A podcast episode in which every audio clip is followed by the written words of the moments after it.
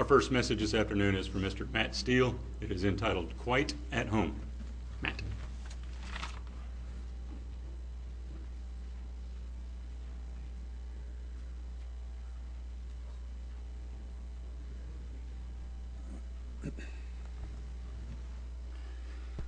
Hello. How's everybody? Enjoying the, uh, the mild weather that we're having? Temperate climate outside? Yeah, uh, somebody asked me if that should have been quiet at home, which, of course, at my house is not likely. Quite at home. You know, I'm sure you've heard the phrase, you can never go home, right? We've used that in our culture, and I suppose it can mean varying different things to different people, but to me it means the idea that you cannot go home to your childhood home to be that child again that you were when you were growing up, maybe in that safe sanctuary uh, that obviously we want every child to grow up in. So that we can never go home. While that may be true in that sense, in a larger sense, that's all we've ever been trying to do is go home. In fact, we're trying to return from where we came. We're trying to return to the God who made us, who formed us and placed us in these bodies and sent us out into the world. I was born in the city of Liverpool, right dab in the middle of the city. Not one of the suburbs, in the city center of Liverpool. That makes me a scouser. I know you're all jealous because everybody in the world would want to aspire to be a scouser. You can't say that if you were born outside the city. It's, um, you know, it's a unique honor. But I was born in Liverpool, but that's really not my home. I don't remember that, obviously. And even when, we, when I was with my parents, when I was very little, we lived in an apartment in the, in the city. I don't remember that either. What I do remember is a different place, a place where I did grow up. Grow up. I remember the street that I was really raised on. It was nothing special by any means, but it was special to me. So I would like to invite you all to come with me to my childhood home. So, this is the street that I grew up on. Notice the grass? It's really green. I had to laugh when I first moved here. I'm like, they call this green country? but this is really green. So this is the street that I grew up on. There's some trees missing. I remember when some of those trees that should have been right here on these green verges collapsed through the storms or Dutch elm disease or whatever it was that, that came in. And it really changed the nature of the street. But there is one other tree that uh, is still standing.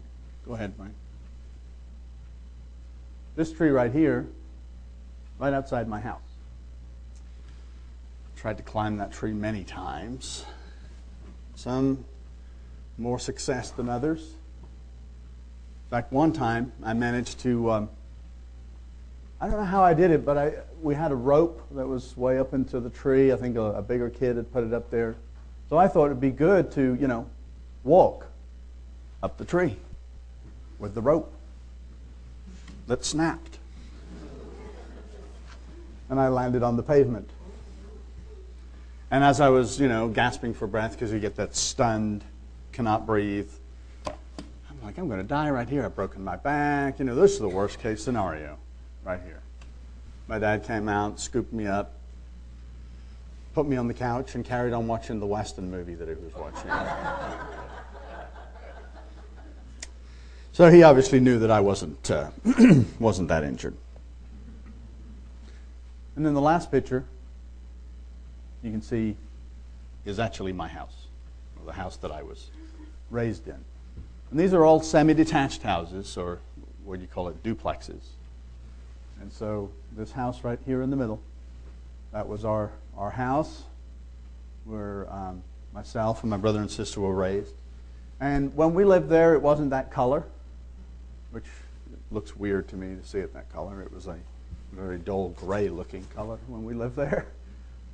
But these houses used to be rental houses, and now they've all been bought, and everybody stylized them and you know changed the from the, what they used to call the corporation green color on everything, and uh, so that's my house where I was raised.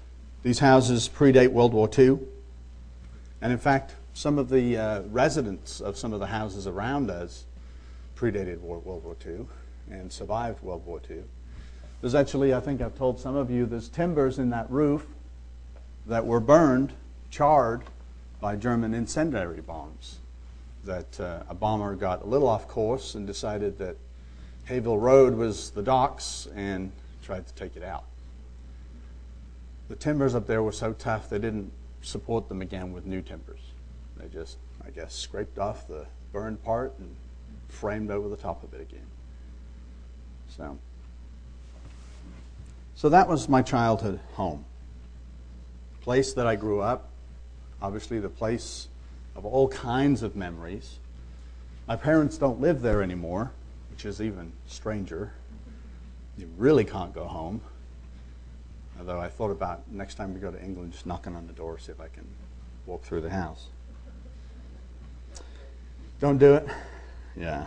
I'm sure it'll just be totally different. When we first moved into the house, uh, the lady that had been living there, um, she was like 99 years old. She was about to be 100 years old and lived there forever. Her name was Mrs. Postlethwaite. Don't ask me to say that again. And all the carpets have been taken out and everything, and you know, rental house there, you go get your own carpet. You go and furnish your own fixtures and paint your own walls. So we set about doing that, and my dad did that. New carpet and new paint uh, on the trim and new wallpaper and new light fixtures refreshed and renewed the house. And I remember, you know, probably I was five, maybe five or six, and I remember following my dad around, which ex- I know exactly what that feels like to be him now because that's what Benjamin does to me. What can I help you with, Daddy? Can I hold that for you? Can I paint that, Daddy? Can I put that on there? Daddy, what can I help you with now? Well, that was me following my dad around, wanting to help fix the house. When we first moved in, this house did not have any heating as far as uh, like a gas fireplace or central heating. It had coal fires, two coal fires in each of the main living rooms. And that was used to heat the house and heat the hot water. So if you wanted hot water, a bath, you better have had fire going for a while. And subsequently, that hot water tank was actually in mine and my brother's bedroom, so it would be the source of heat for us at night in the winter. But then, of course, there's a whole new challenge with having a coal fired hot water device, which is in the middle of the summer and it's 80 degrees with no air conditioning, and you don't want to turn on a coal fire. So we had very brief, cool baths in the summer. But eventually, after a while, we could afford to replace those, those coal fires with some gas fires and an, an actual instant hot water heater. Wow. Big time. But why did we make all these upgrades? Why did we fix all of these things that were maybe not optimum in the house? I mean, the fireplaces warmed the house as they were. There's not nothing really wrong with the wallpaper. It was, you know, 1950s, but that's okay. The paint wasn't peeling off the woodwork so bad that you get splinters from the wood. Why did we go through all this trouble? Why did we fix up the house, decorate it? Why did they upgrade the appliances? The homes that you've lived in, maybe your childhood homes, and maybe the home that you live in now. I know Illier is middle of renovating. Why are you doing that? What was wrong with it the way it was before? Well, I guess you could have bought a really bad house. Why do we decorate? Why do we put personal touches to a building? Why do we put our own style and change a house into a home? Why do we do that? In fact, Kim and Sean have just moved into a new house. First night last night, right? Uh, if that was me, I would not get any sleep. Just in a new house. But I'm sure in a day or two they're going to invite us over for a huge housewarming party. And when we walk in there, we'll see it decorated. We'll see it stylized. We'll see pictures on the wall. We'll see maybe new paint, some new carpet, wherever it may be that their style that they like. And they're creating a, a place, a sanctuary, a style of their own, a place of their own, but at the same time, a place where they can invite guests to be comfortable and to be welcomed. This is in our nature. It goes very deep into our nature. A home is a very special place. So, we also, in our church, we've decorated recently. I don't know if you've noticed. Done a few things here or there, just little, little things. So, we have a new carpet and we have new chairs. And then before that, we enlarged the stage and we upgraded sound equipment and projectors. So we've upgraded our, our church as well, our church home. Could we have lived here and worshiped here without all of those things? Of course. We could have been up here. Worship team would have been a little cramped, a little more friendly. There wouldn't have been quite as much room. Maybe we couldn't have plugged in as many instruments. Don't say that you would prefer that. But we could have. We could have soldiered on. It wasn't awful. But we decided to upgrade, to renew, to refresh, to decorate. Why did we do that? Well, for both our homes and our churches, our church, I think there are two vital principles, spiritual principles at work. In 1 Corinthians 3 and verse 9, reading from the NIV version, Paul says this For we are co workers in God's service. You're God's field, God's building. By the grace God has given me, I laid the foundation as a wise builder, and someone else is building on it. But each one should build with care, for no one can lay any foundation other than the one already laid, which is Jesus Christ. So, just as with this physical building that we have here, the spiritual building that we're all a part of had a foundation. It had a foundation laid a long time ago for both as a spiritual church, but also as a particular congregation. The foundation was laid long ago.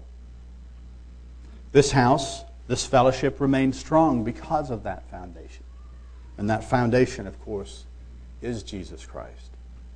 But upon that foundation, we built didn't we? We added walls.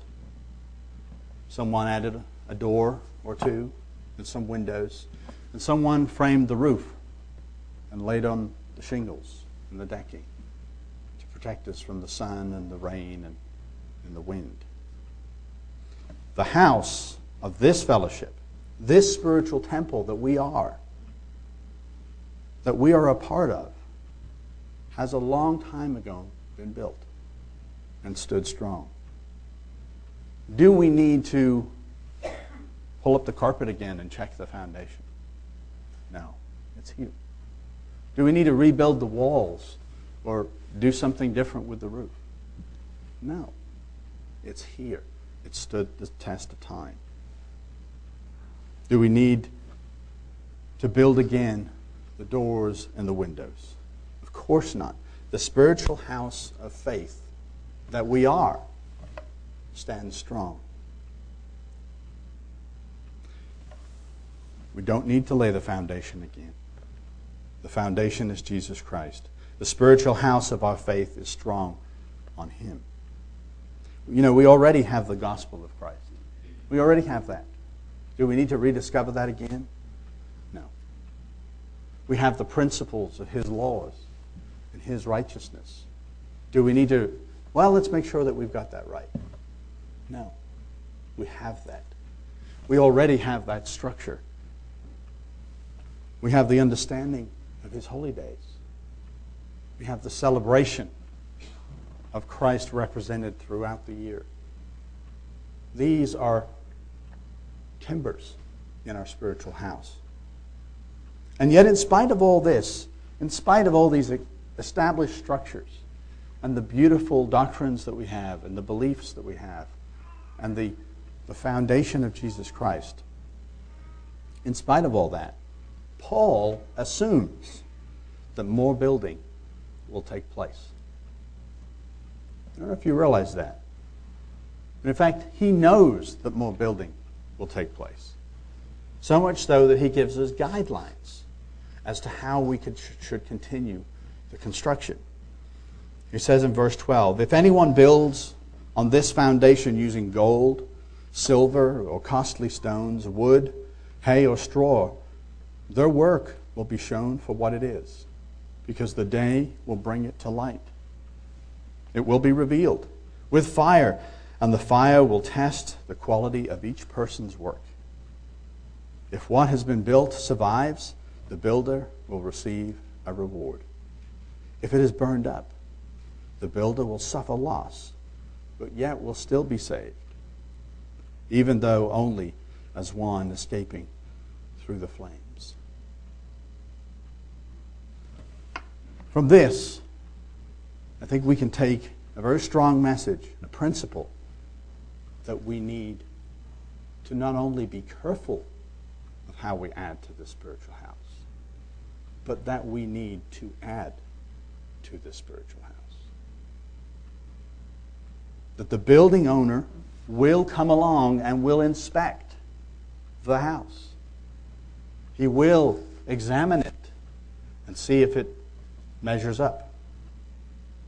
And when you have a house inspection, let's say you're buying an older house, on that inspection report, it'll tell you, uh, well, you really got to upgrade these appliances, and you've got to do this, and you've got to do that. And you will get a report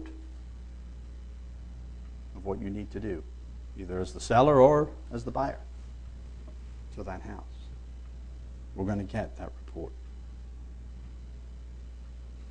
Is it is this spiritual house sufficient for him to dwell in? If necessary, he will use fire to test its endurance. Now, I'm glad that no building inspector uses fire. Well, let's see if this burns. Oh, that burns. but of course, the trials of the fire that a church or a people will go through. But He's merciful that even if some of what we've built fails in the fire, it's not the end of it. He will still save us. Also, from the same passage, I think we get a second principle that we should take to heart is that this spiritual house, at least for now, is never finished. There's always more to do. There's always more to add. We know ourselves that from time to time a home gets redecorated. Why? It could be as simple as I'm just tired of looking at that color on the wall. Or maybe there's some termites. Something's crept in, it's kind of damaged, and we didn't realize. So we, we need to break out that wall, and since we're here, let's just add this on there, and we'll keep building. There's lots of reasons why people would redecorate. Sometimes they're redecorated because new owners come in, and the old owners move on to another house. A new generation will arise. At first, you know, in this house, if you think about it, we don't have somebody moving out so that somebody will move in. We just add to, don't we? And a new generation will come along and they'll say, Well, yeah, it's okay. I appreciate you letting us decorate our own room. But now I want to decorate the living room. Well, I don't know about that. Do we really want them to decorate the living room? It's okay letting a teenager decorate their own room, right? Put their own posters up. But soon they will want to set about maybe making the rest of the house look like the way that they would prefer it. Now, certainly they won't be able to decorate the rest of the house, this spiritual house, with, you know, Whitesnake posters or Chicago or your favorite football team. Or Coldplay, I guess that's a newer band. And it's not like we're going to put a big picture of Justin Bieber up here. Whoa! Where'd that come from? But they are, take that away. The next generation is going to decorate the house eventually.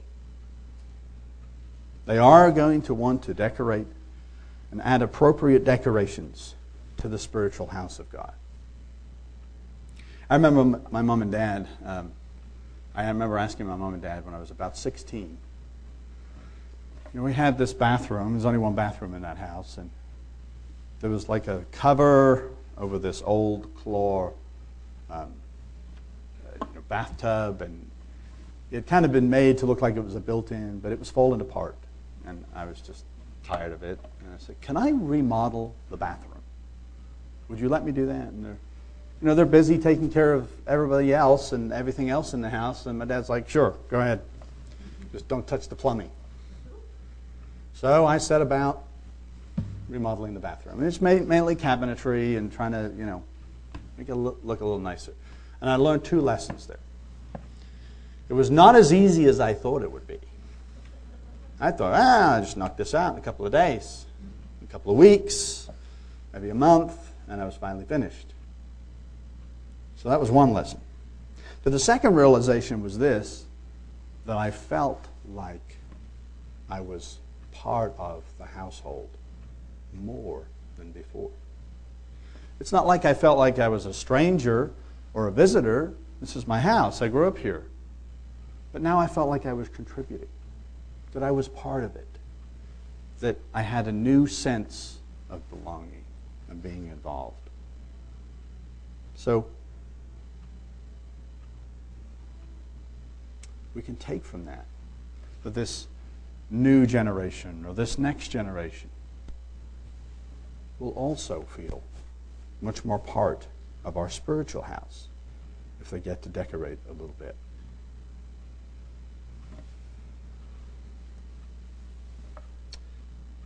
God has given us a beautiful spiritual house to dwell in, filled with all kinds of kids, because we are all kids. I don't care how old you are. We are all kids. We are God's kids. We are His children. And He's put us all together from all kinds of different places and different situations in life. And we are His children. And if you think about it, if we are His children, then our need to create, our need to build a house, to build onto the house, to add something new here, to add something new there, to enhance the house. That need comes from Him. He's the ultimate builder, right? He has built everything. So it's no surprise that at some point we have someone coming along saying, Hey, can I, uh, can I remodel the bathroom? Can I uh, be involved in that spiritual work or this spiritual work? Because, of course, we're talking about the spiritual building of the church. So it's no surprise that his children would take after him to add to this spiritual house, to bring in the stone or the gold or the jewels or the wood or the hay, the straw, to decorate, to add beauty, to add function, to fill a missing part, to add warmth and light, not after our own desires, but after God's desires. Not for our own glorification, but for His, and for the edification of everyone in this family, in this house. And those, those of us that for a long time now have ensured that the structure of this house remains strong, that have built many facets of this spiritual house. I would say encourage, welcome, create another spot right next to you for that new new kid, for that new child to remodel the bathroom or to find a spiritual opportunity to serve in the church. By doing so, we will not only lighten the load that we each bear, but we'll also allow a fellow laborer to realize even more so that he or she belongs in this house. This is their home too. Paul continues in verse 16 Don't you know that you yourselves are God's temple and that God's Spirit dwells in your midst? If anyone destroys God's temple, God will destroy that person, for God's temple is sacred, and you together are that temple. All of us are part of that temple. There is not a single one that's excluded. We're not here by accident. This is our spiritual home. And Paul continues this theme in Ephesians chapter 2 and verse 19. I want to read it from the Message Bible. You can certainly verify the accuracy with the King James, but the Message version gives a new perspective on it. It says, That's plain enough, isn't it? You're no longer wandering exiles. This kingdom of faith is now your home country. You're no longer strangers or outsiders. You belong here with as much right to the name Christian as anyone. God is building a home. He's using all he's using us all, irrespective of how we got here in what he is building. He used the apostles and the prophets for the foundation, and now he's using you. Fitting you in brick by brick, stone by stone, with Christ Jesus as the cornerstone that holds all the parts together. We see it taking shape day after day, a holy temple built by God, all of us built into it, a temple in which God is quite at home. I think that's a fantastic translation because it just puts it in our modern language. And it expresses the desire and the meaning and the love that God has toward us and the longing that He has to dwell with us. Just because you are in the Baptist church, it doesn't mean that you're any more or any less a part of the house of God. Just because you're in worldwide doesn't mean you're any more or any less in this house of God. It doesn't matter of our background. We are here. We are the redeemed. We are being built into this house collectively together. We are all by right sons and daughters. This is our house. This is all of our dwelling place. A holy temple built by God. All of us built into it. a temple in which God is quite at home.